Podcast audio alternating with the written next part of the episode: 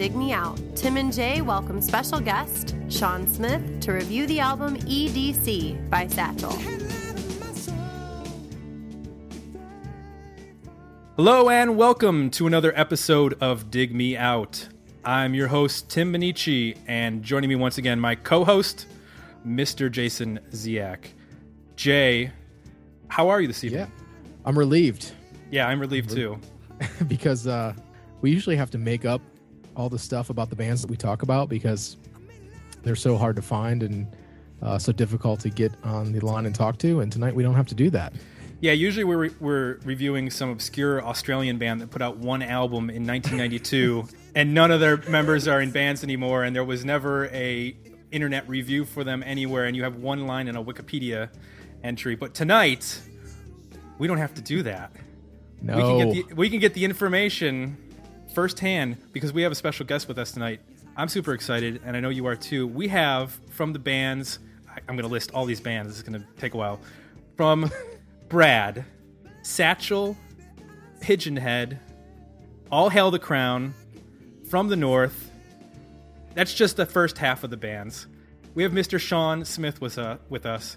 Sean, welcome to the podcast. Thanks for being on. How are you this evening? I'm good. Thanks for having me. So I mentioned all those bands that you were in. Did you have any time to do anything else from between like 1992 and 1997? Or were you pretty much just always in a recording studio or on tour? Oh, well, there was a lot more free time than you'd think. I'm not working all the time, and then I wasn't then either. And usually one thing wasn't going on at the same time as the other, so. Yeah, we have some, we're going to get into the history of Satchel specifically because we're going to be talking about the album EDC, which came out in 1994, but there's some overlap between the various bands. Regan Hagar plays drums in both Brad and Satchel. Yeah. So, and then he was also in Malfunction. Mm-hmm. Were there any other members that crisscrossed besides yourself and Regan in the various bands that you played in? Later, a guy was that replaced the bass player on our first Satchel record. He joined Satchel for the second record, and he also joined Brad up until a few years ago. So that was the only other crossover. Okay. But Brad didn't really exist. We just recorded for 3 weeks and then made that record, and then we weren't really like a band, rehearsing all the time or anything until later in the 90s. That's the first album, Shame, that came out in 93? Mm-hmm. Okay. Well, I tell you what, let's do a little bit of the history so that everybody is aware of the backstory on Satchel. History of the band. And if I get anything wrong, jump in, because the first time Satchel got together was in late 1991. Mm-hmm. The original members were Regan Hagar on drums, we mentioned.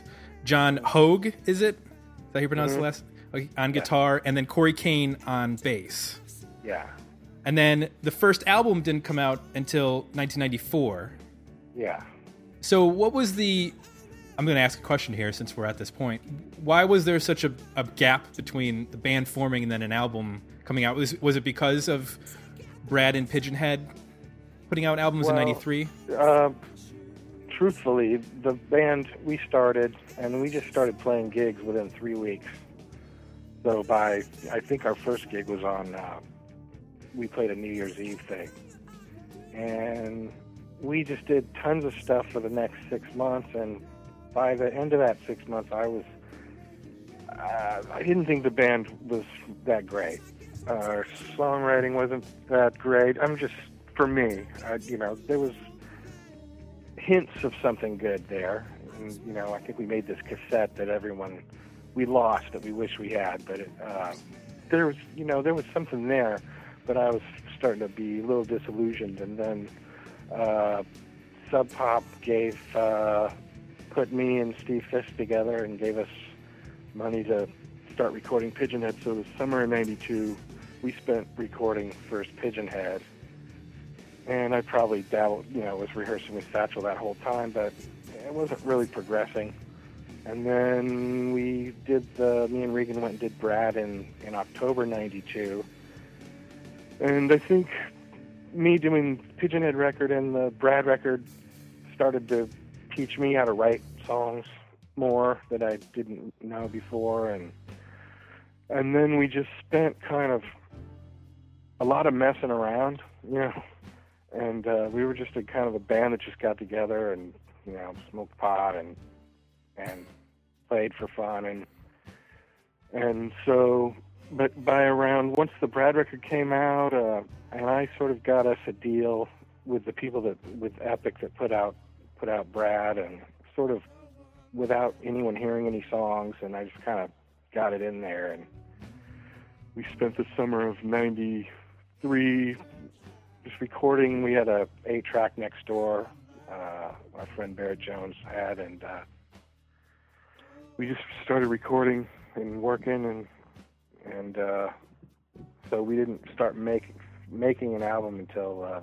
you know, the fall of '93. So did you ever have any you said that you had some doubts about the band. Did you ever consider maybe doing a solo record or using sort of connections with Epic to do something other than Satchel? Or well, I personally back in 90 I had gotten a demo deal with CBS, which became Sony, and I was a solo artist to begin with, but I kind of just wanted to try a band because I didn't want to be a, you know, Michael Bolton or something. So, but I just made it really, it was a loyalty to Regan, because we had initially started playing music together back when in '88, and so we'd always had kind of a dream of having a band and getting it together. So really, it was my loyalty to him that made me make the decision to stay with the band and maybe use what I'd learned in making Pigeonhead and Brad and try and make that band happen more. And I think, you know, that it worked out, but it was kind of tough. So you were able to get a deal for Satchel with Sony without Sony actually hearing anything? Yeah, because basically my demo tape was the Brad Shame album, you know. Okay. So I was basically being signed off that, and then I was asked what did I want to do, and I wanted to do Satchel. And then when we get into the record label situations, it was, you know, it was difficult because, you know, our A&R guy, once we were, you know, signed and working on stuff, and I was sending him stuff, and he's like, you know, if you're familiar with the Shame album, you know, there's Buttercup, nice ballad. Mm-hmm. He was like, oh, yeah, you know, where's Buttercup? You know, where's, you know, what is this stuff you're sending me? What is this crazy psychedelic band you have that I would have never signed? Yeah. You know?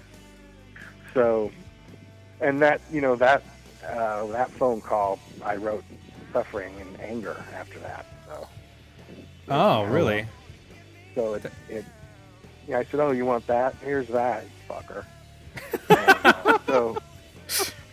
And then, you know, it turns out to be such a nice song that I was actually kind of angry. Oh, but, man, I love that. I was, you know, idealistic, I guess. I mean, I didn't know. I didn't know it was my first time with a major label, and that was my first real interaction with it. And it was tough, you know, because they're telling you what to do and expect things of you that, I don't know, I naively didn't, you know or understand, I guess. So that wasn't like dealing with Sub Pop. Sub Pop was more hands-off when you were recording the first Pigeonhead? Well, yeah, no, you know, yeah. I mean, no, we were, yeah, completely hands-off, but I also had more of a veteran, you know, record guy in my partner, Steve Fisk, you know. He right. Was all the Screaming Trees, and he had his own label at one, you know, his own indie before, and, you know, he was more of a vet. And I learned a lot from him. Just so we catch everybody up. So after, in 2004, the EDC album comes out. 2 years later, 94 yeah, comes out. 2 years later, in 1996, The Family comes out. Yeah. Different bass player. Mike Berg's on bass for that one. And then the band goes on hiatus after that, pretty much. Well, we broke up. Okay. I mean, the guitar player at the end of a long tour, long for us was 10 weeks, it wasn't like a year, but he the day before the last show of the tour, or the second last show of the tour in Chicago, he had a flip out and flew home. Huh. One of the guys in one of the other bands on the tour filled in for a couple shows, and we got it done. But so did you know in 96, I'm assuming this was in 96, mm-hmm. that did you know that the following year you'd be putting out records with Brad and Pigeonhead? Or was that stuff, like, you got back and you were like, now I need to work on other stuff? That's right. Pigeonhead, I think, that record came out in, I think, January of 97, I think. Yeah. Right? Well, that is another story, because we recorded that in August 95. Oh. And Sub Pop had a grand plan, and it involved, like, a lot of time set up, and then the guy that was really behind it, the A&R guy, he quit, and then it just didn't come out till, you know, a year and a half later. So. Okay. And then Brad happened because Satchel fell apart, and then Stoney said he wanted to do another one. You know, it was okay, you know. So then, 2005. Four unreleased tracks are released on the Brad vs. Satchel compilation, split between the two bands. And then in 2010, the new album Heartache and Honey came out. Are there plans to do anything in the future? I've heard rumors of new Brad and possibly Pigeonhead coming soon. Well, we have a new Pigeonhead, but it was recorded 98% of it in 2000 and was aborted. Oh. And just had trouble getting someone to put it out. And then Brad has a new record coming out in April. Satchel has a show tomorrow. Oh. But, you know, we just haven't, you know, we made a record, that Heartache and Honey record, and then, you know, I've been doing other, I've been doing Brad. I've been working on a Brad record for a year, so. Right. And Satchel's a little different. It's a little practicing is really loud, and I don't know. It's different. It's a lot. It's, you know, it's a different monster. Well, it's sonically, it's different than from Brad. Yeah, and we did 2 years. We, you know, after we worked on that Heartache and Honey record, you know, we're not, you know, there's no money, you know, that kind of thing. So there's no gotcha. Money. What do you do? So okay, that pretty much gets us caught up on the history. There have been a bunch of other albums by Brad, by Pigeonhead. We've mentioned a couple of them.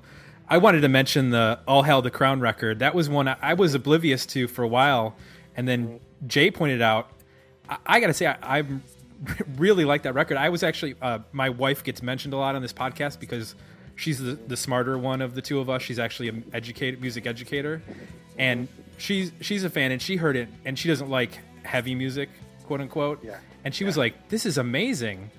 Yeah. And I was going to sort of draw a line, because to me that sounds like the heaviest that your songwriting has been since this first Satchel record. Mm-hmm. Is that a fair comparison in terms of what you were doing songwriting-wise? Well, yeah, and you know, All Hail the Crown, like I didn't do any, the band cut the tracks and I went in and did the vocals. So huh. I didn't have to arrange anything or you know, that made that real easy for me, and it was really good, and I really loved all the riffs, and like it was just real easy and inspiring to go in and sing on that thing. The guitar playing on that album is pretty incredible. Yeah, it's that Kevin Wood is Andy Wood's brother, you know, from Mother Love Bone. Mm-hmm. Mm-hmm. And he was in, Kevin was in Malfunction with Regan. Has he done anything since between those two bands? I sort of lost track of him after Mother Love Bone and then this. You mean Kevin Wood?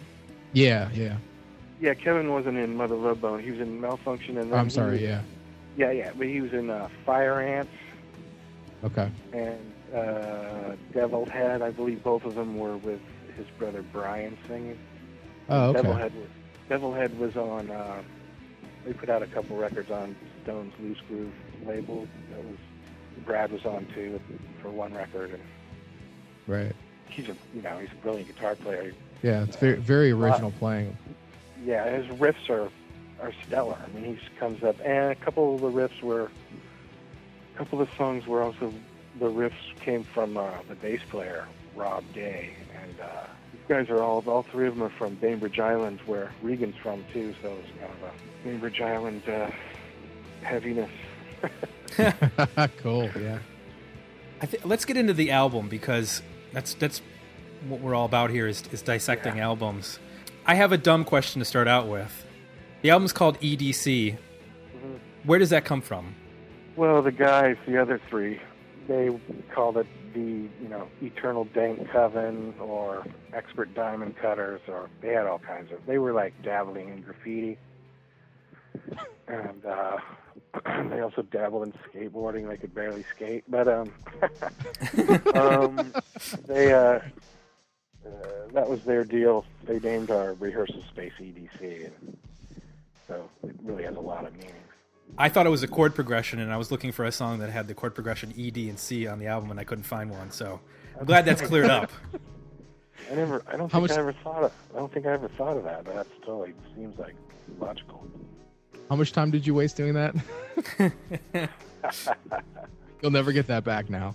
The one thing I noticed about the album, Sean, was that the production credits are really all over the place. What's the story behind that, and how did that happen?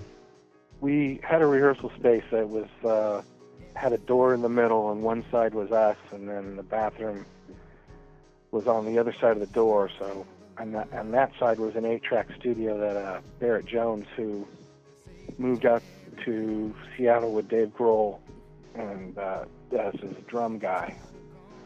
They were friends, and Barrett had an 8-track studio, and it was Dave and him built this studio over there, and so Barrett went on. He did the first Foo Fighters record.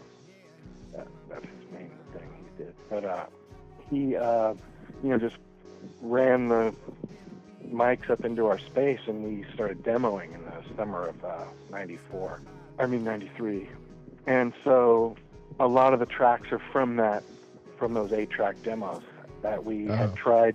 We were like, okay, we did these demos, and then this producer came, and then we went out and spent a month in a studio, and it really didn't go that great. And we ended up using a lot of the early stuff for the record. Made it sound really unique in my mind. Yeah. One of the other things that's kind of an overall question on the album that Jay and I were talking about is obviously there's a lot of references to the movie Reservoir Dogs. There's the song titles, and then also the actual clips that were played. We've heard different things. We've heard that it's a concept album. We've heard it's not a concept album. We've heard it's loosely based. My question is, did you guys have to pay for the samples? Yeah, we did have to pay. Okay. Are you still paying for the samples? No, you pay. It was a one-time thing. Okay.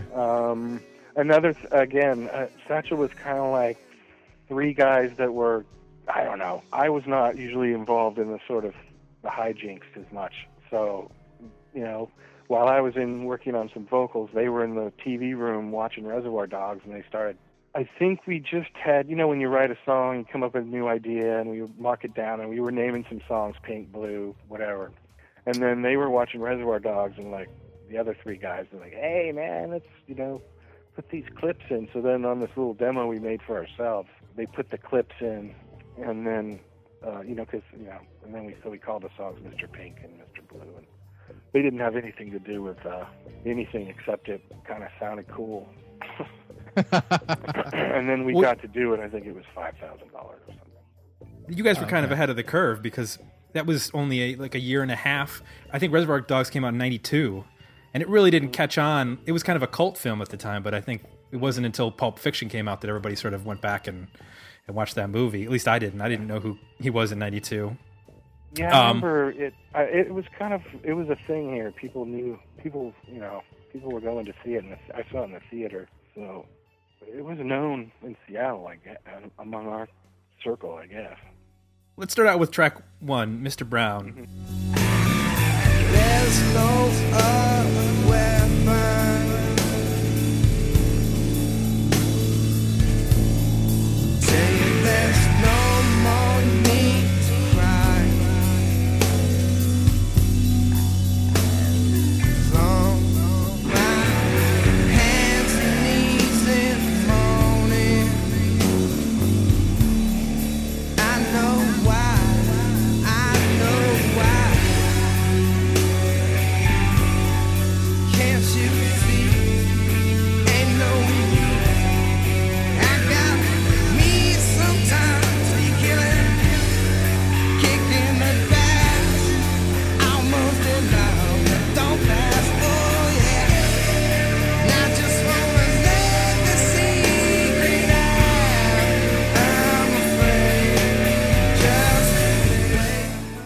it's an interesting lead-off track, and I've noticed this on a couple of the albums that you've been involved in, that it starts out slow with a kind of a slow burn.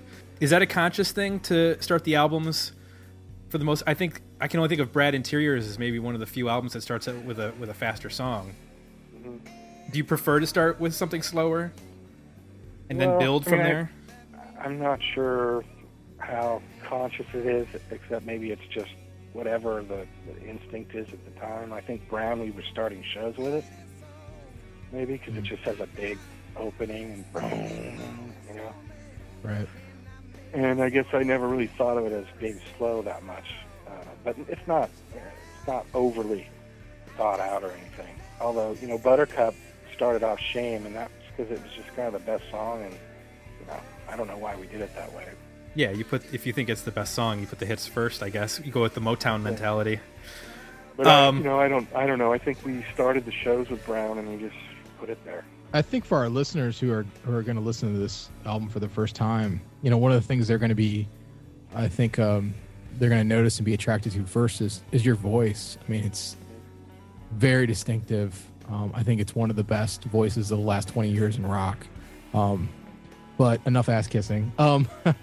When you started singing, especially, you know, in the 90s, you know, your voice is very different than what a lot of people think of as, you know, in 90s music. You know, did you realize that? Were you self-conscious about it? Did you have any, like, pushback in terms of, you know, what your voice sounded like and how you sang, or did everything go pretty smooth for you? Well, I guess I didn't come from the 90s, so... I was a Prince fan, and I had my metal, my sort of rock era, 18, 19, 20. I worked through a lot of my rock stylings, and you know, I had a phase. There's old recordings where, you know, I was going to see Alice in Chains all the time, and I was doing I, you know, and I worked through those, you know, I you know, sort of like, it's just something I worked through. If I would have been putting out records when I first was, people were noticing me, and you know, I think I would have had some embarrassing moments.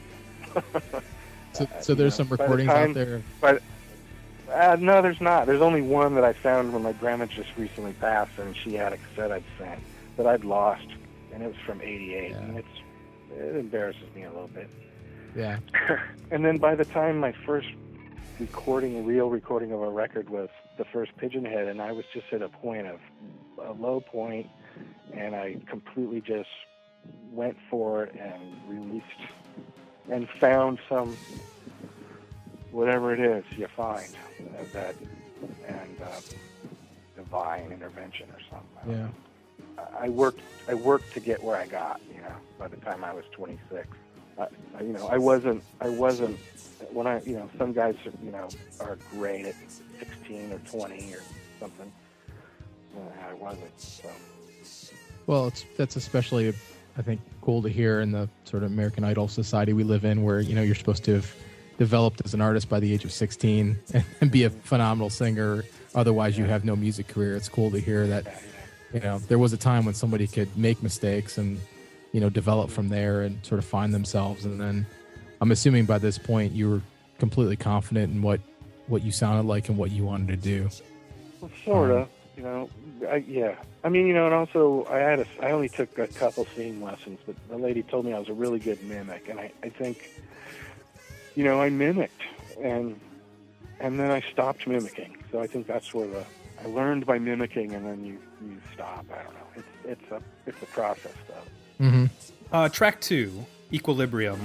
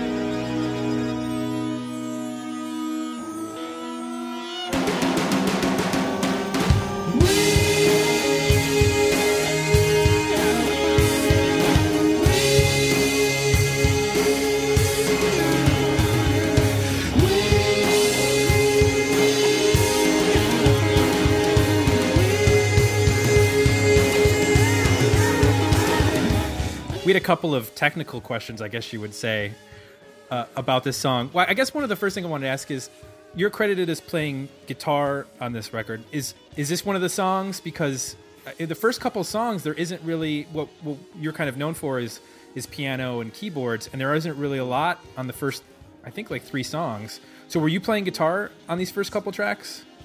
Yeah, the first I didn't play on the third one, but I played on the first and second one. Okay, because yeah, the first song has like, it sounds like there's at least 3 different distinct guitar tracks on that one, and then on the second one, there's multiple tracks. And it sounds like there's an Ebo possibly on the Equilibrium. I don't think so. I kind of think I'm the only one that played guitar on it. There's some like crazy sustain going on, some like almost violin style sustain on that song. Yeah, I'd have to listen again, but I'm pretty sure I'm the only one that played on it. And this is a song that you hear that you guys do a lot on the album. I think you affect the drums, like you distort them. Yeah. What was that something you guys intended to do from the get go, or were you just kind of screwing around and thought, "Hey, that sounded cool," and just left it that way? Or yeah, I don't know. However, that particular drum was recorded. I don't really remember. I kind of remember him doing it, but I don't remember Equilibrium being that distorted. It's just like a little bit of a sort of a weird effect on it. Yeah, I'm sure in the mixing they probably did that. Okay, cool. You mentioned Prince a minute ago, which I think has been an artist that, especially when I was listening to the Skeleton Keys albums, I can hear a lot of those like early Prince records where it's just him and kind of a drum machine. It's not as the big produced stuff like on Purple Rain and the later albums. Was that a primary influence? Because I also hear, you know, stuff like Stevie Wonder and a lot of the soul stuff from the, you know, late 60s and 70s especially. Was that also stuff that you were into? Well, I was into it, but I think Prince was the primary motivator towards the you know, drum machine, simple songwriting type things, you know. I mean, Stevie Wonder, I guess I could grasp Prince. Stevie Wonder's a little harder to reach for. Mm-hmm.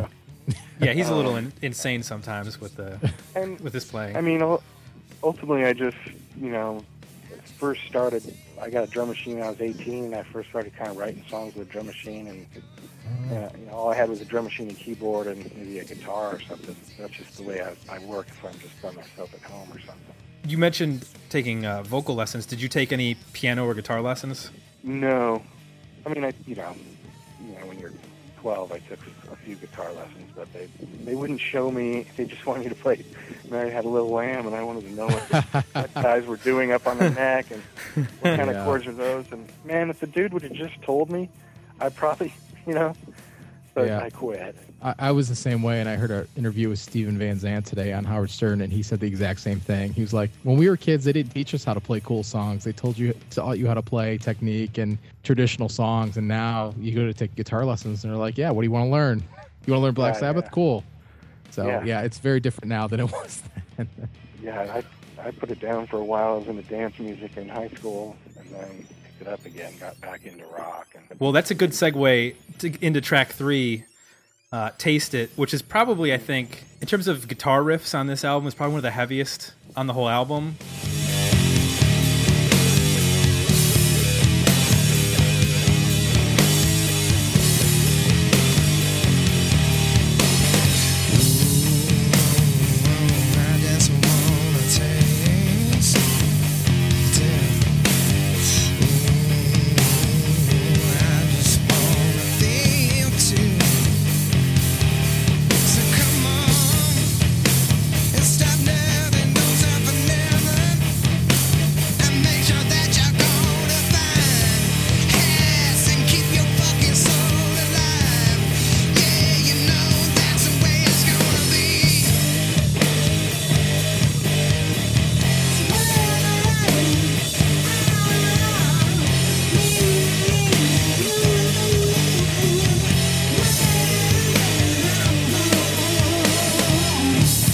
I'm assuming then you didn't play guitar, that was John Hogue? Yeah. Okay. Was that something that they had the song and you just, like you said with All Hail the Crown, where you just sort of came up with the lyrics over top of it, or was that more like a collaborative? That would have been one where they the band did the other guys did the put the track together, and then I sang on it. It kind of has a Alice in Chains facelift feel to it. Yeah. Did you have any? Was there any point where you thought about maybe going back to that vocal style? Well, no. I mean, for basic, I don't know. I mean, I do it different. We still do it. It's a mainstay. But oh, cool. I do it differently. I think I do it better, and I don't do some of the higher stuff because it doesn't translate. It's harder to do live. And that also had two versions, and we've all realized that the first version was better, and I changed the lyrics and everything, but we lost the other version. And it was early stages of figuring shit out. Which most bands go through when they're putting out their first record and doing their first recording, so that makes sense. Now, it is an interesting transition because track 3 is probably the heaviest, and then you move to track 4, Trouble Come Down. Is that all you on that track in terms of like drum loop and then piano? And was that something that you had written prior to Satchel and brought to the band, or was that during the writing of this album? No, that was when we were in the studio. We recorded it north of Seattle in a place called Bear Creek, and we lived out there for a month. I just went in and we were working with this producer, and it didn't work out, but he's I had to try to trick him to do stuff because he was kind of stubborn, and so I just, if I would have told him, hey, I'm working up this song, I don't think he would have been against it, but I told him I'd already had it probably, I got it together. And then I got the drum machine going, I said, oh, this is just a click track, because, he wouldn't have let me do what I did with it. You know what I mean? It was that kind of vibe, like, oh, man, Right. If we had to think about it, it wasn't going to happen. He'd make me work it out and all that kind of crap. So I ran the drum machine through the thing, through a distortion, and played the music and sang on it, and then just put it to bed.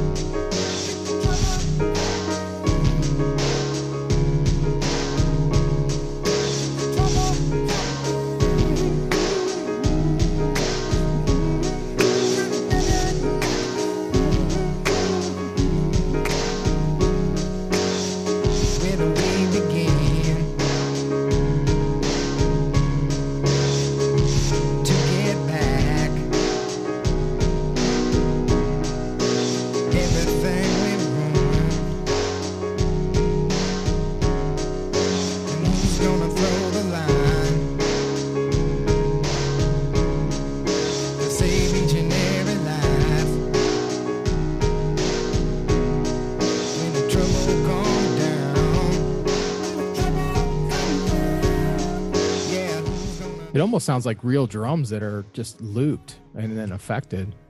It's a really cool drum machine sound. It's going through this Ensoniq that I always wanted to have. It's an Ensoniq rack mount thing that just had. They made samplers at the time and stuff. And I don't know if they still make stuff, but they just had a really interesting distortions inside there in that box. Yeah, so that's all that box. The sound of the drums. Yeah. There's no other. Cool. Yeah. Sometimes you run a drum machine just through a distortion pedal, guitar pedals, and really cool stuff comes out. Yeah, absolutely. So, okay, track 5, More Ways Than 3. This is another one where I think the guitar stuff, sort of like with Equilibrium and Mr. Brown, there's a lot of stuff going on. There's a lot of different tones. In reading the liner notes, it seems like stuff was recorded at different times we talked about earlier. Was the different tones simply a matter of you recording at different times, you weren't getting the same guitar tones and using different effects, as opposed to like locking out a week and recording everything straight through? Or was it sort of more conscious, like we're going to definitely use this here and this here? Yeah, we weren't that together. Mr. Brown and Equilibrium and I think Tasted and some others were More Ways Than 3 were all done in that month when we were locked down at the studio. So we were just using whatever tones the producer thought, he was kind of dialing things in. So it was whatever amps were there, I guess. Yeah, that was going to be my question, were you guys like just basically using whatever equipment was around? I can't remember. I mean, I had a rig, but I don't, I didn't know much more than to just turn it on. Yeah. This song reminds me a lot of Mother Love Bone. Do you think that's fair? And was Andy Wood an influence on you as a songwriter? Well, he was a huge influence on me, and he was my neighbor and friend as well. Oh. And I used to record him on my 4-track and record songs on my 4-track, and I sometimes did it with Mother Love Bone too. They'd get around him. I was the guy that had the 4-track, you know. So they'd call me, "Hey, Sean, man, what are you doing?" "I'm coming over." But I learned a lot of that, you know, talking and speaking of learning, you know, that was huge to be able to do that and watch people write. These were guys that were my age, and they were just heads and tails above me, like, you know. Anyways, I don't know more ways than three. I don't quite hear the Love Bone, but there's something about the guitar riff, the guitar work. It's sort of like a laid back riff with sort of octave chords and stuff. It just reminded me of their sort of feel and that sort of, even like you. I know this is a poor comparison, but there's a lyric in there about was it 3-time champion? And then when I hear you say that, I think of Stardog Champion. Like there's just between that and the chords, it like clicks in my head. Like, oh wow, okay, I can hear sort of a Mother Love Bone feel in this song. Yeah.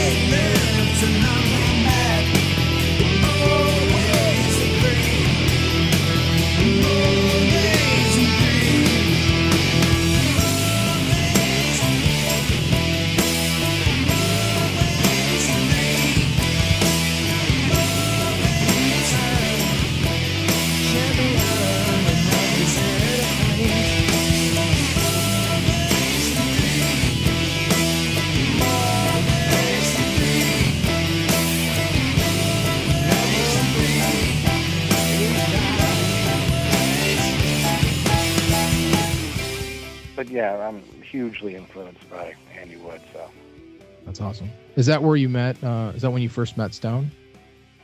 Yeah, well, I met Regan first, and then right after that, I met. Me and Regan started a band, and then his rehearsal space was the Malfunction space, which was also the Green River, which turned into the Mother Love Bone space. So that's where I met everybody. I would hang out while Love Bone rehearsed. I thought they were great. Oh my God. Yeah, we often debate about, you know, if Mother Love Bone had continued, you know, if what had happened had not happened, what would that have done to the scene in Seattle? You know, would it have been heavier, darker bands, or would Mother Love Bone had gone on to be the biggest band? Malfunction documentary, I think Chris Cornell makes a really good point, essentially about that they were the band that was everybody looked to maybe bridge the gap between sort of the 80s and the 90s and between the pop metal stuff to what, you know, Seattle was doing. And or when he died, basically, it's his sentiment was, you know, everybody was like, well, what the hell happens now? Like they were supposed to be the ones that were going to make it easy for us, and now everything's changed. So, and I always think, well, what if you know, they might have got sucked into the Love Bone might have got sucked into the 80s glam hole, you know, that Warrant did. You know, I mean, I don't know. I mean, there and really the band was kind of on a downward cycle by the end there. I mean, it was something about something had happened to the spark. They hadn't written anything new. You know, the last few shows were a little to get ready. I don't know. There was friction in the band. There was Andy was thinking about making a solo album, and you know, it might have imploded on the road, anyways. You know, so right. Because it wasn't super healthy. Right. But Pearl Jam wouldn't have happened. So. Yeah, that's true. And that's pretty could be good or bad, amazing. Depending. No, but you know, there would have been no Pearl Jam, and that's an interesting world. You know, it's a different world, yeah. Absolutely. You know, the blocks that could have moved, that maybe that would have maybe Nevermind would have never been made that right. I mean, so many things could have changed if Love Bone would have, if Andy hadn't died. Who knows what would have happened? Yeah, it's an incredible story. Yeah, and it was hugely life changing for me, and it's, you know, just everyone involved that was friends with him. It was life changing. Like, it just changed our lives. You know, mm-hmm.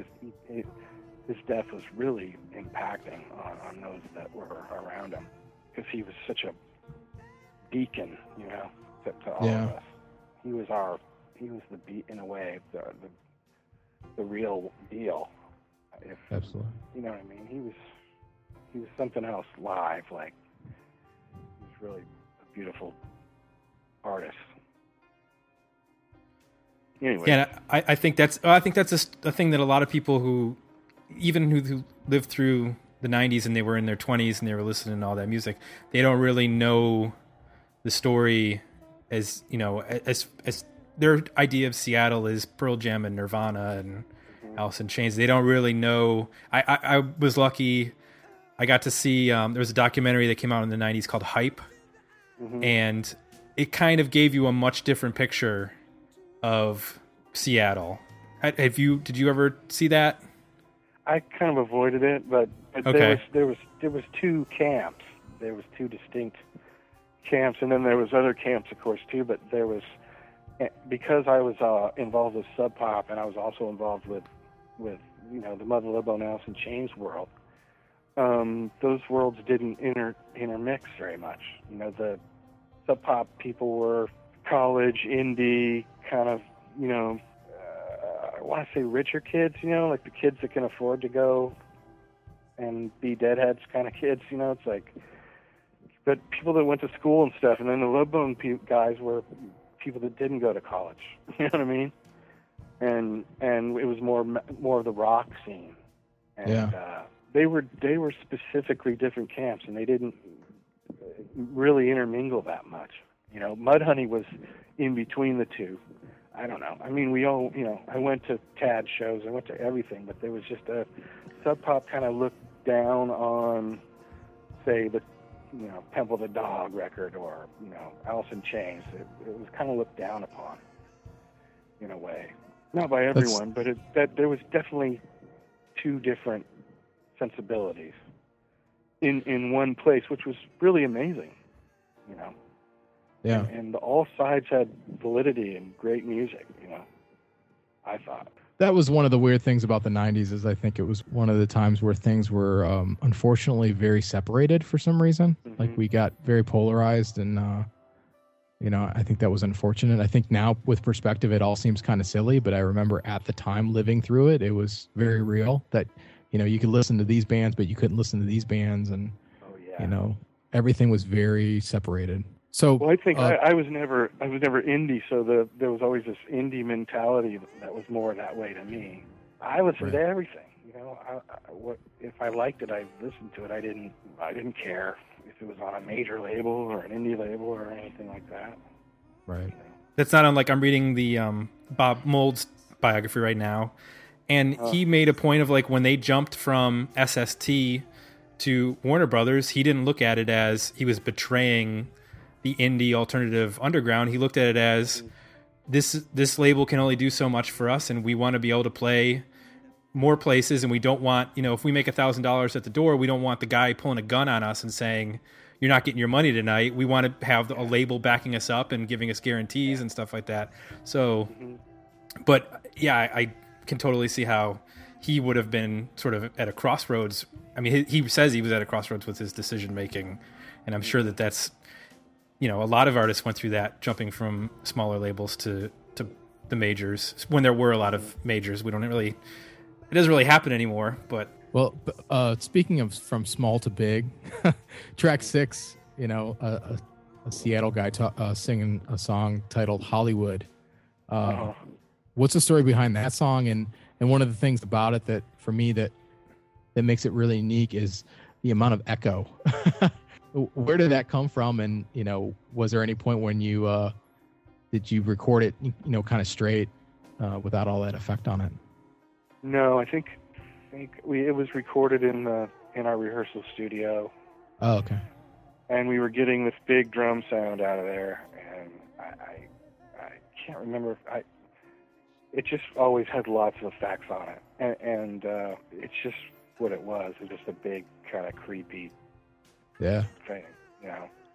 Well, it's because the echo adds a lot of feel to it and ambience, and you can tell, like, vocally, like, you're kind of singing off the echo a little bit. So it was interesting to try to figure out, like, were you performing with the echo on, or was that something that you guys just added at the end?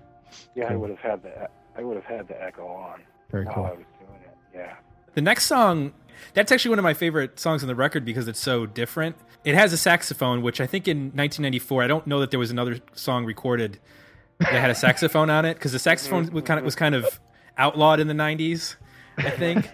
But it has like this Marvin Gaye, "What's Going On" kind of vibe to it. Am I in the right ballpark? Yeah, and that's why we liked it. But I'll tell you, we could never recreate it. You know, we were capturing things in our studio, in our rehearsal space, you know, that were just, we were just capturing moments. And that was a moment that, you know, when we were said, hey, you're going to really do the record now in a studio, we, you know, we couldn't recreate it. We're not, you know, that we captured something like, this is different. This sounds like, like Marvin Gaye. It's got this feel to it. And so, but it's not a feel that I would say that we are able to conjure up, you know, again, like, I mean, you know what I'm saying? Mm-hmm. It's just kind of got this thing that we captured that is not really, I don't want to say beyond our abilities because we actually did it, but it's like sometimes when you improv something, like it's mostly improv, but it's probably part of a jam, and at least the music. So sometimes those types of things are, you capture things that are really difficult to like recreate, and to recreate the ambiance. You know, when we went into the studio to do some of this stuff over, it was like we didn't have that ambiance anymore. We lost the big weird room we were in that was real, you know, bop, you know, echoey, and everything got all tight.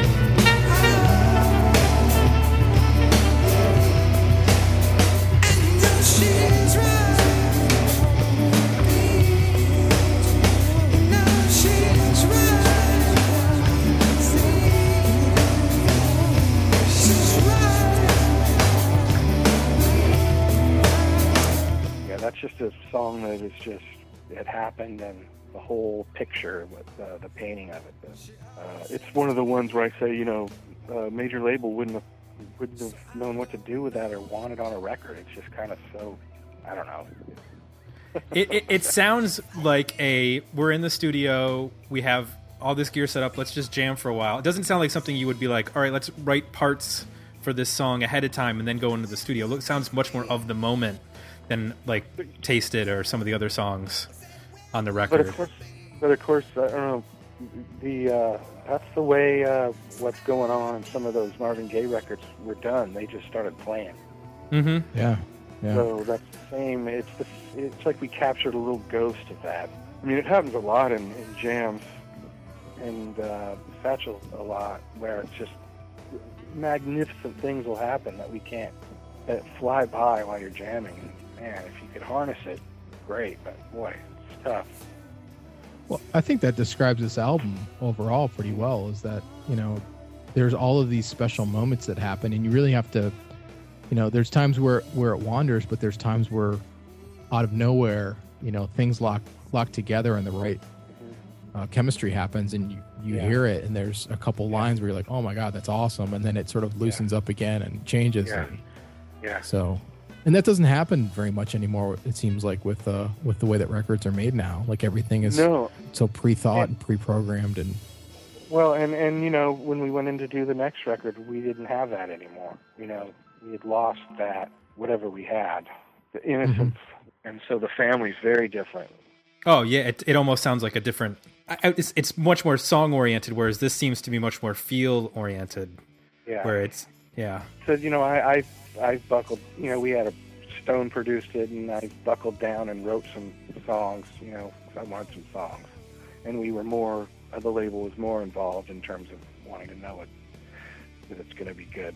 For track 8, Mr. Pink, one of the Reservoir Dog titles, it starts out and the name Chelsea comes up.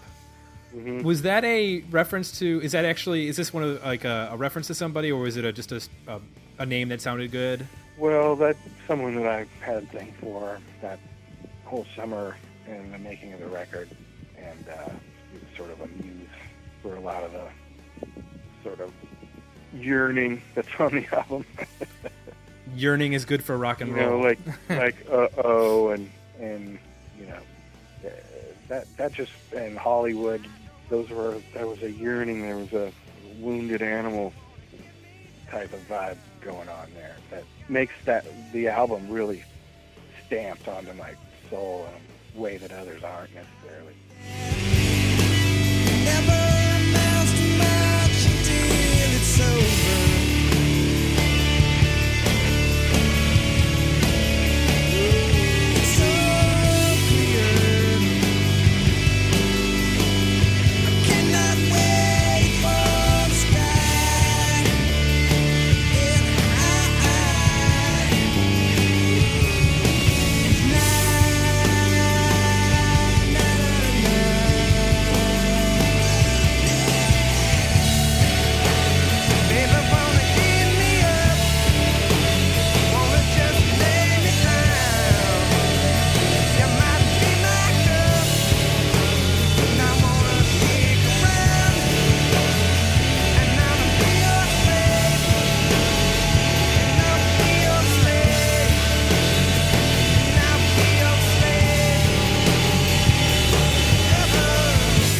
Guitar on this song?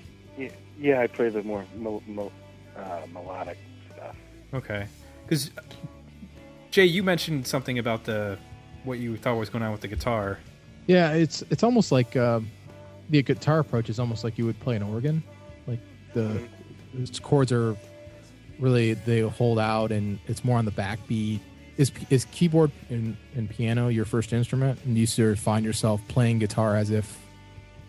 From the standpoint of a keyboard player or a piano player? Well, I don't know. I mean, the main riffs and everything, the big held stuff, that was our guitar player. Oh, okay. But it's symptomatic of the drop D tuning and the way it was played. So it's just, you really just hit the chord and it just hangs. Mm-hmm. And it's just that was kind of the Satchel style. A lot of it's because of the way Regan plays drums, and he plays kind of backwards. You know, he's playing behind. You know, he's leading with his kick foot. You know, and so most of that feel is. Yeah, his drumming is very huge part of this album. I mean, you can definitely tell that his style, his confidence to be able to play in slower tempos, and be able to fill in the space. I mean, I know from playing drums myself a little bit that is very hard to do.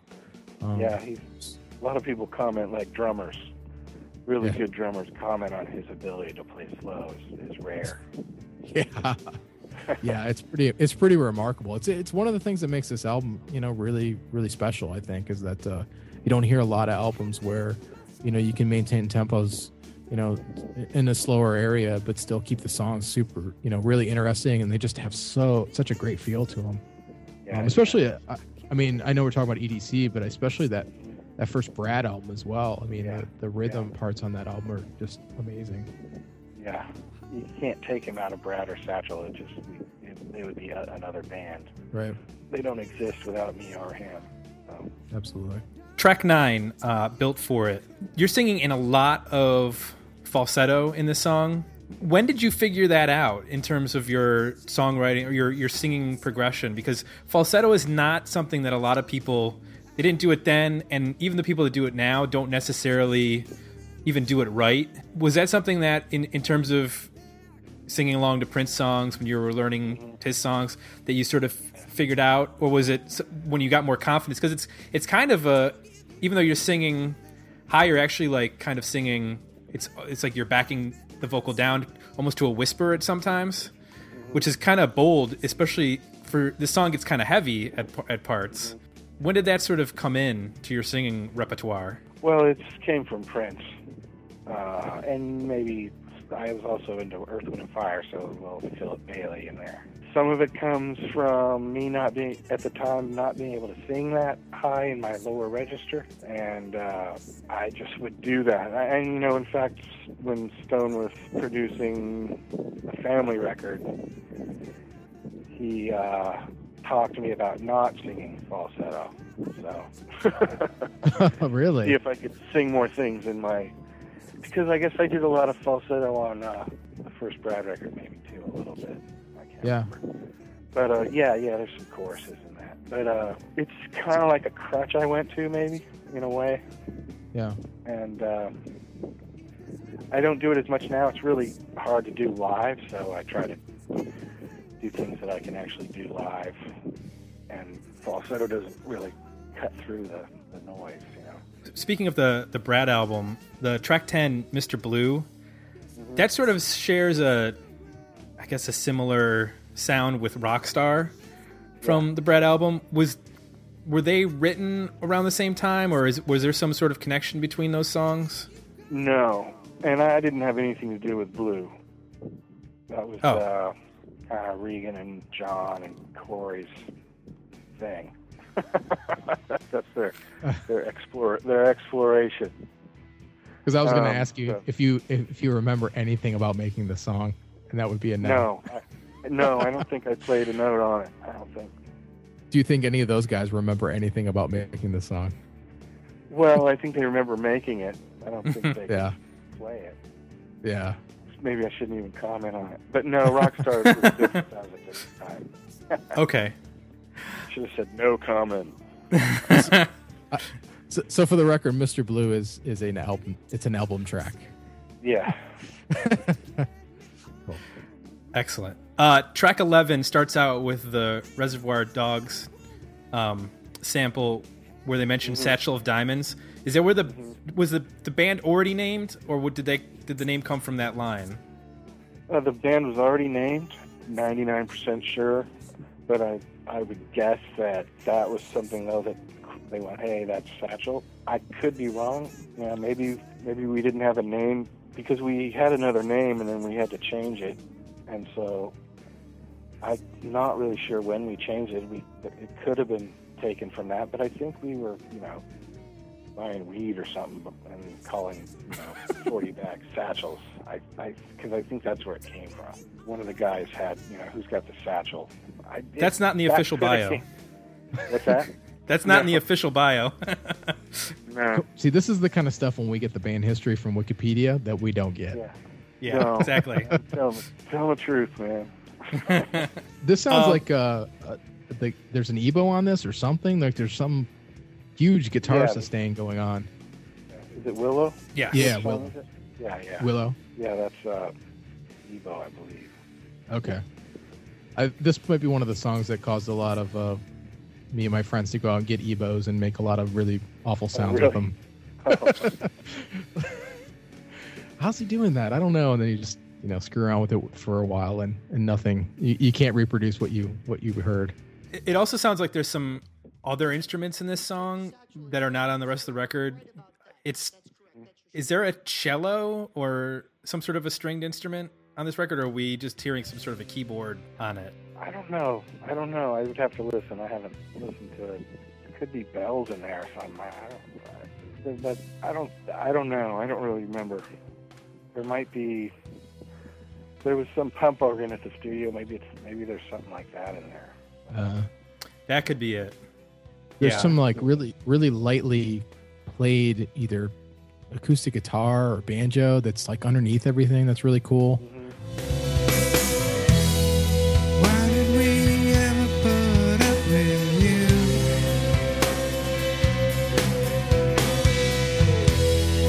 How could we all be so blind? Nursing the life to last a life.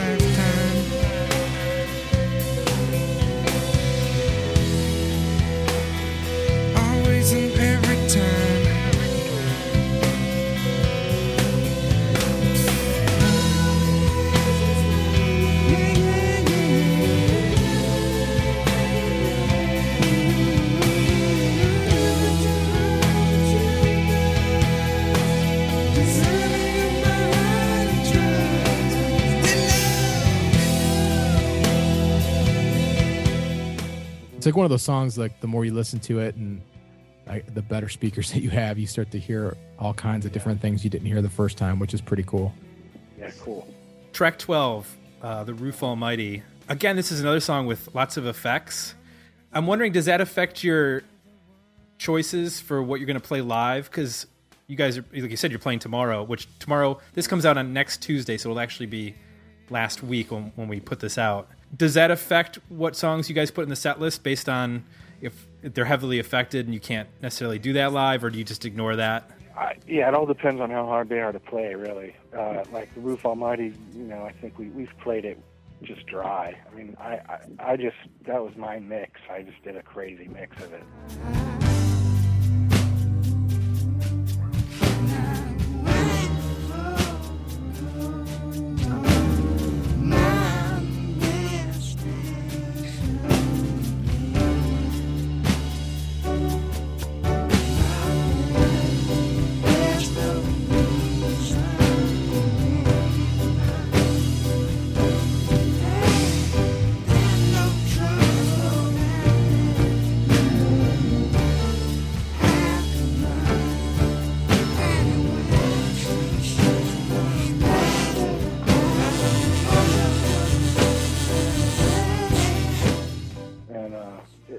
Wouldn't really change anything. Gotcha. It's sort of like an octave effect or something on your voice that's going on. It almost sounds like there's two of you, but there's not really. Yeah, so, one of those eventide effects boxes. Like Steve I uses. And then the last song, last song is the one that you mentioned when we started out, which is Suffering. So this wasn't originally intended to be on the album, is what you're saying? Is that basically they heard the record and were like, no, the demos were being sent, and there was, you know, Mr. Pink and Mr. Brown and Tasted, and it was just the guy was our guy was confused by what he'd signed, and which I didn't understand on any level. I'm like, what the fuck? No, you know, I look back and go, God, you know, of course he was confused. Yeah. But, it's a diverse album. Yeah. Yeah. And, you know, Suffering almost really, we played it once and then no one wanted to play it again. And then, you know, there was talk like it wouldn't be on the album, and I just kind of quietly kept it on, pushed it on there. You know, maybe the other guys would say different, but it wasn't like they were jumping for joy for it. I don't know why. Maybe you know. Is it too ballad-oriented for them? Were they worried that it was too, you know, it's a lot of the album when you have slower songs, when there's piano, there's, you know, Trouble Come Down has effects on it, and Roof Almighty, was it just not like messed up enough for them? I don't know. I think there's something about it that wasn't supernatural. Not supernatural, but wasn't very natural for everyone. There was some lilt in it or something that the band, it wasn't there yet as a band maybe to play it. I mean, they played it the one time when we recorded it, and then it just seemed like there was always kind of bickering about it. But it became a main, you know, it's a mainstay, but, you know, it had its early beginnings. It was questioned. So you're saying the performance of this was like kind of a one-off? Yeah. Like the recording? Wow. The recording on the record, yeah, was from one of our first pre-production when we were with the producer who came up and cut some songs. Wow. Because there's a really cool dynamic that happens. It's like you kind of gradually build through the verse, and then you kind of release, and you go quiet, and you build again. And I don't know, that's the kind of thing that I guess playing in a band, maybe it does make sense that that's the kind of thing like you can nail early on, but the more you play the song, it actually becomes harder to continue to do that, because everybody keeps wanting to like speed up or play harder.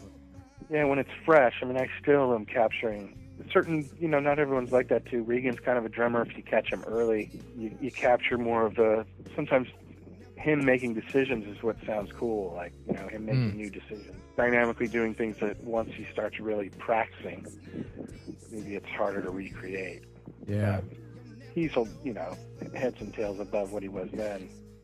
Overall now, he's 20 years. Back then, you know, we were just capturing what we could capture, and sometimes the more we played it, it just didn't get better. You know, we lose the spontaneity and the kind of magic of it. Listen to an angel sing. Listen to the joy it brings. I don't ought to need the cloud. I would just shout out loud. Why do I suffer so? Why do I want to go? And don't show me that disguise until you learn the meaning of trust.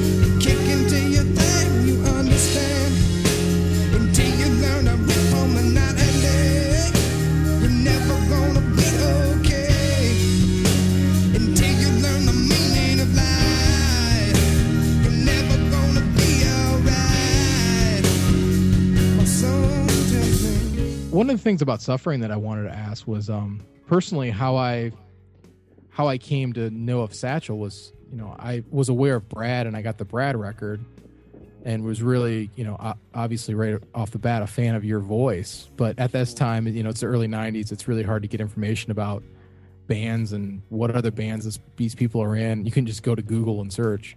Yeah, true. And I remember going to see the movie Beautiful Girls, and I'm sitting there watching the movie, and all of a sudden the voice that I was so, you know, awed by comes on during this movie. And I'm like, what the hell is this? Like, I know this voice. And I, you know, sort of, you know, did the investigation and figured out, okay, this is the same singer from Brad. And Beautiful Girls came out, what, 2 or 3 years after EDC. How did that song end up on that soundtrack?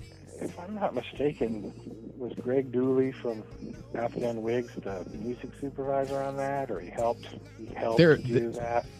Right, they're probably in the movie, and yeah, they have a song on the soundtrack too. I think they have a couple covers. Yeah, I think he was involved in putting that soundtrack together, and so we were friends, and he was a big fan of that song. So he even took a lyric for one of his songs from it. Yeah, that's right. I was going to ask about that. That was my lyric first. He called me. And said, Right. And I think he got it wrong too. But anyways, that's where that's where that came from. And probably the movie was put together. You know, the music was being put together way before the movie came out. So, right. Because I don't remember it being that long after '94 that was starting to be talked about. But it was a great placement. Yeah, it was really cool. And it sort of led me down to, you know, to be a fan of your career, basically, and be able to follow, like, piece together, okay, the guy in the Brad is in Satchel, and then I could sort of follow from that point forward. So it was cool.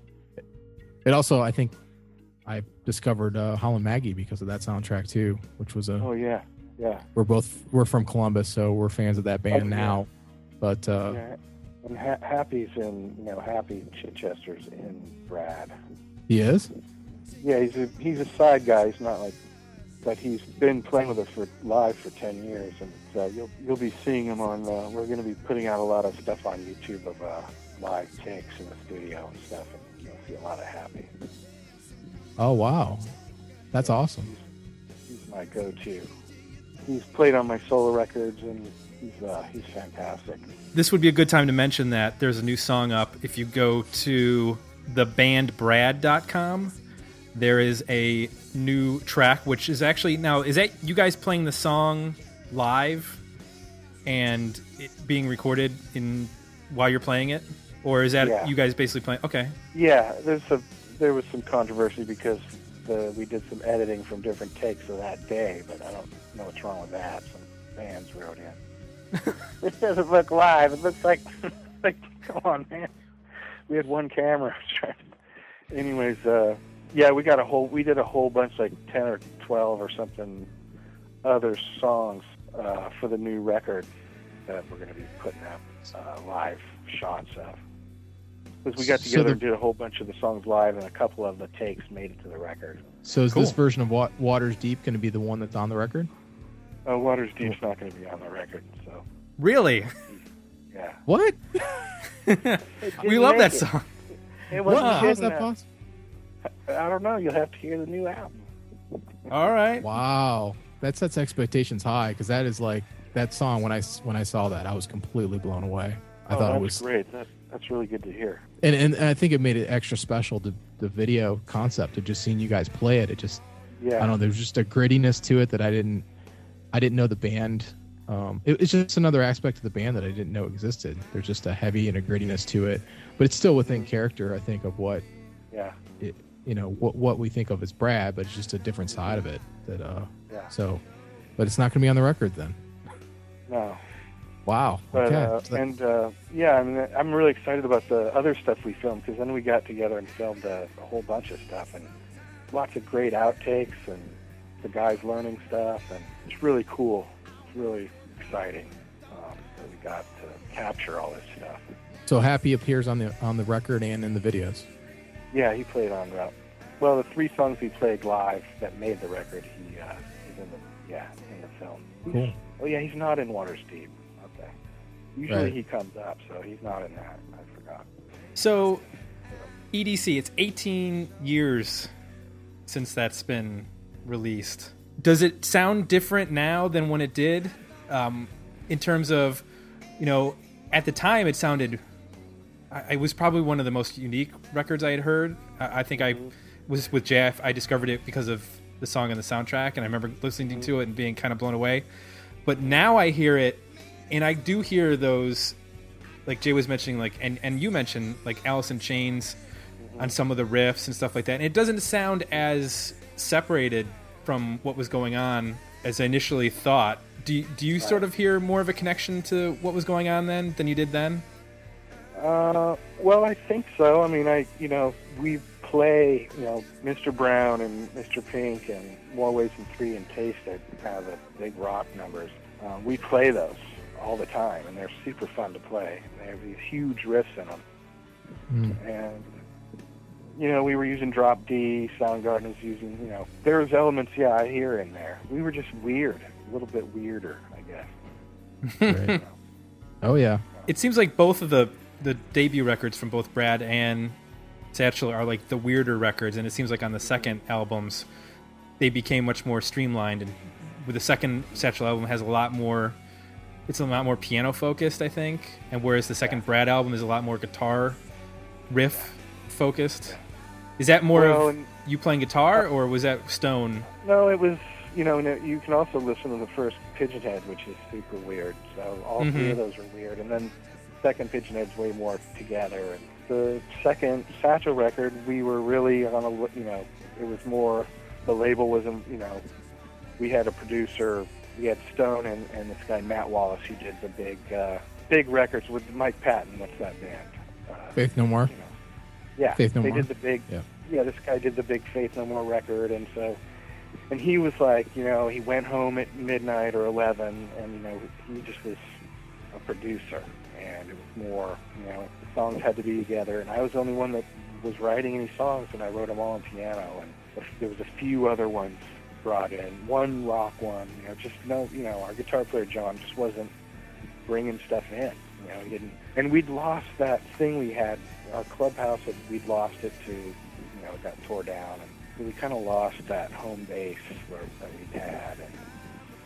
And then for interiors, and again, it was a label was involved, and it hadn't been before, and Stone wanted to make a record that more commercial. We didn't have to work that hard at doing anything different than we normally do. It just was recorded slicker, and loose ends were tied up, that would have been let loose and could dangle before. Make sure you get your bridge, and then you get to your chorus, and things are tight. Right. And there's no Mr. Blue on those records. No, those weren't. No, there's no Mr. Blue, which, I've had fans who say, man, I hate that song, Mr. Blue. I don't know. I don't think there's many Mr. Blue type songs on anybody's albums anymore. No. No. It's all very premeditated. I don't remember. Maybe on my email, it was amazing that we got EDC put out by Epic Records. It just was not what You know, they would have put out without Stone's involvement, because Stone came in and helped us finish it and do the final mixing and everything. It was kind of like an old story where they let us have that one. You know, they let us put that one out and let them do it. Our A&R guy, Michael Goldstone, was didn't know what to do. So, well, I was just being free. We were just being free. I felt like I should be allowed to do whatever I want, and luckily I didn't know any better.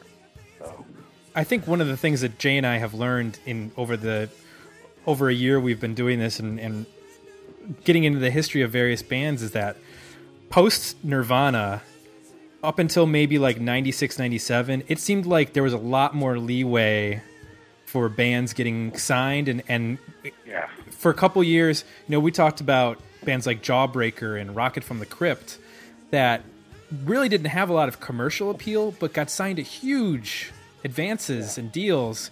And we listen to them now and we're like, what were those people thinking? Like, this was a very niche band and they were going to sell maybe 100,000 records, but they were getting signed to deals that like REM was getting.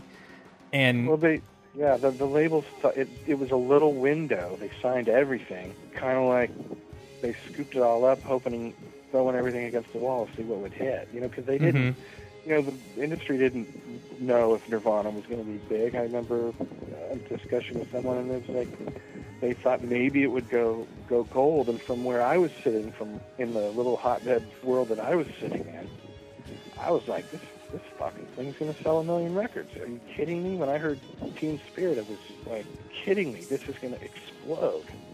Mm-hmm. But, you know, I also knew that Katrina was going to be a disaster. And, I knew that Saddam didn't have any weapons of mass destruction. Right, well, but I really, I just knew, and the industry didn't know. But then when it happened, because even the Geffen people, I guess, say, shit, because people said, how did you market this thing? Fuck, we just put it out, and then that single just took off like a rocket, like very few singles ever do. I think the interesting thing on our end was that we were in college radio in the Midwest. We're at a station that is like ground zero for every band to send their CDs and every label to send it. So we're literally we went from getting a box of CDs a week for every label to getting a box per label of like 40 CDs. And you have like 7 people on a music staff. And you're like, how are we supposed to listen to all this music? How are we supposed to even like figure out what we should be playing, let alone what the good stuff is? And you start relying on like CMJ and they're putting out the lists. But it was, I remember there was a definite increase where the labels were just going. I had a friend in college who went to high school with a couple guys. They had a band. They were a 3-piece, kind of sounded like the second generation Nirvana. They got $5,000 thrown at them by a guy from a record label just to have them record a demo.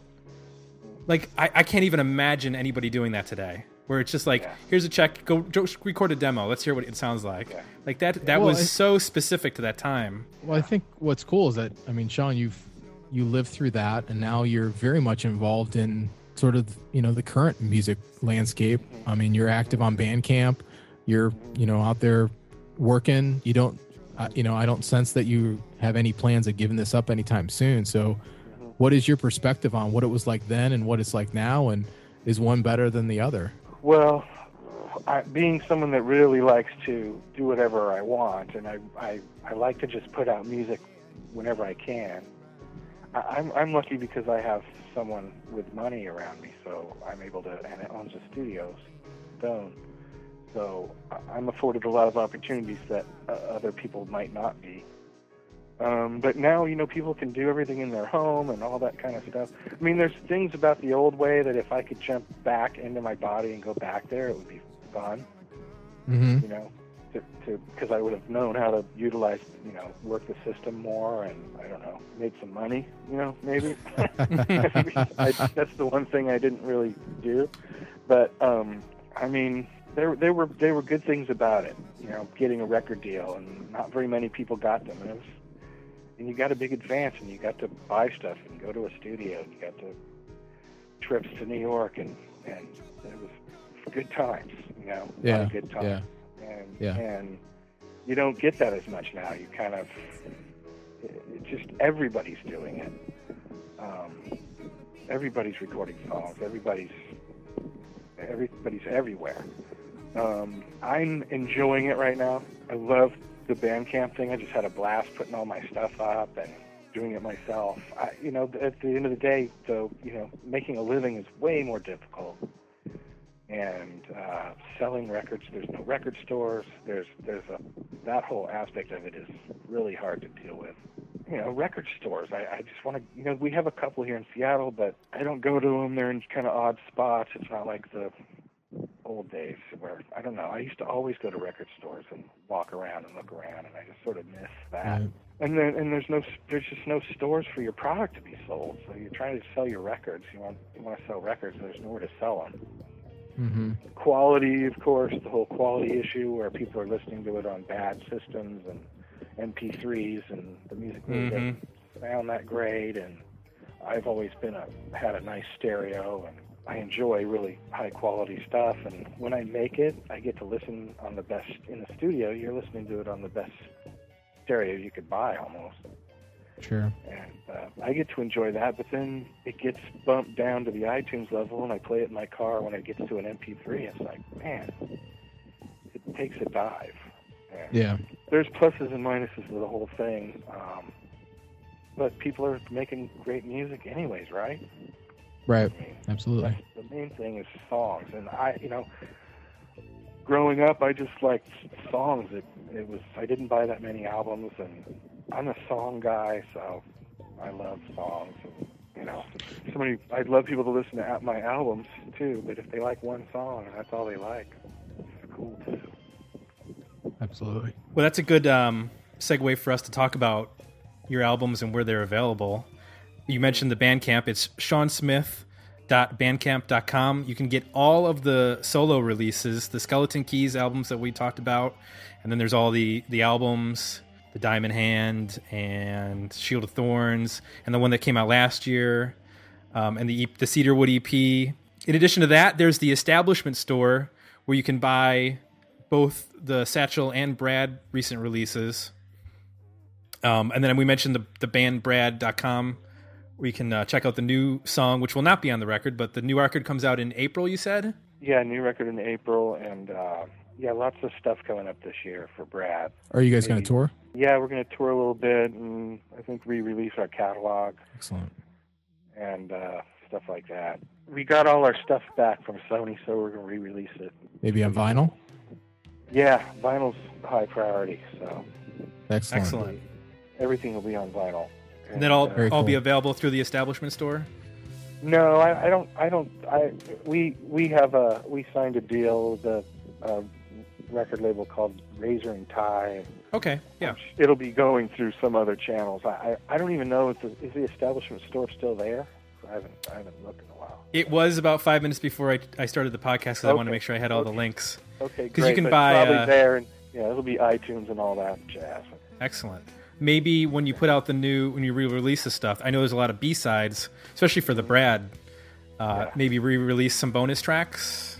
Yeah, that's what we're being asked to do for the first two records, and I don't think there was any bonus tracks on Shame.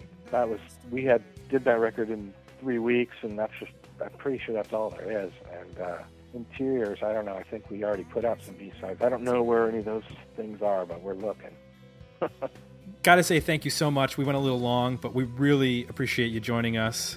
This was really one of the best episodes we've done, being able to dissect the whole album and go through it track by track.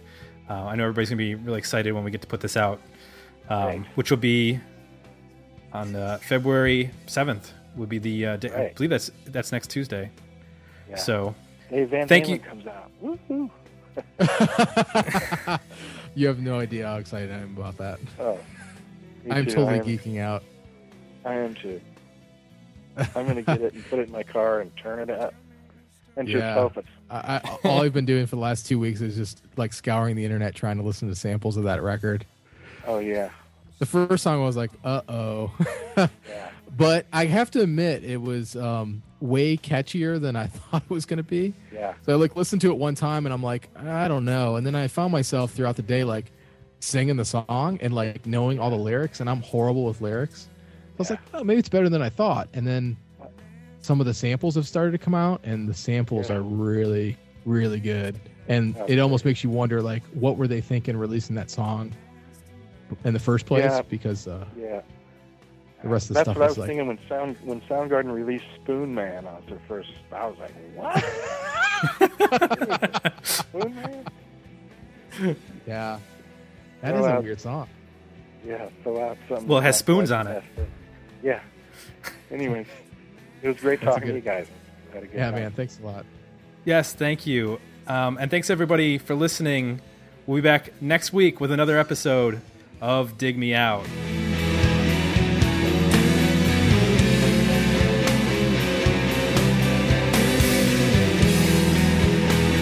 To learn more about tonight's guest, visit www.seansmithsinger.com for links to music and news updates. Follow Sean on Twitter at The Sean Smith. That's THEE, Sean Smith.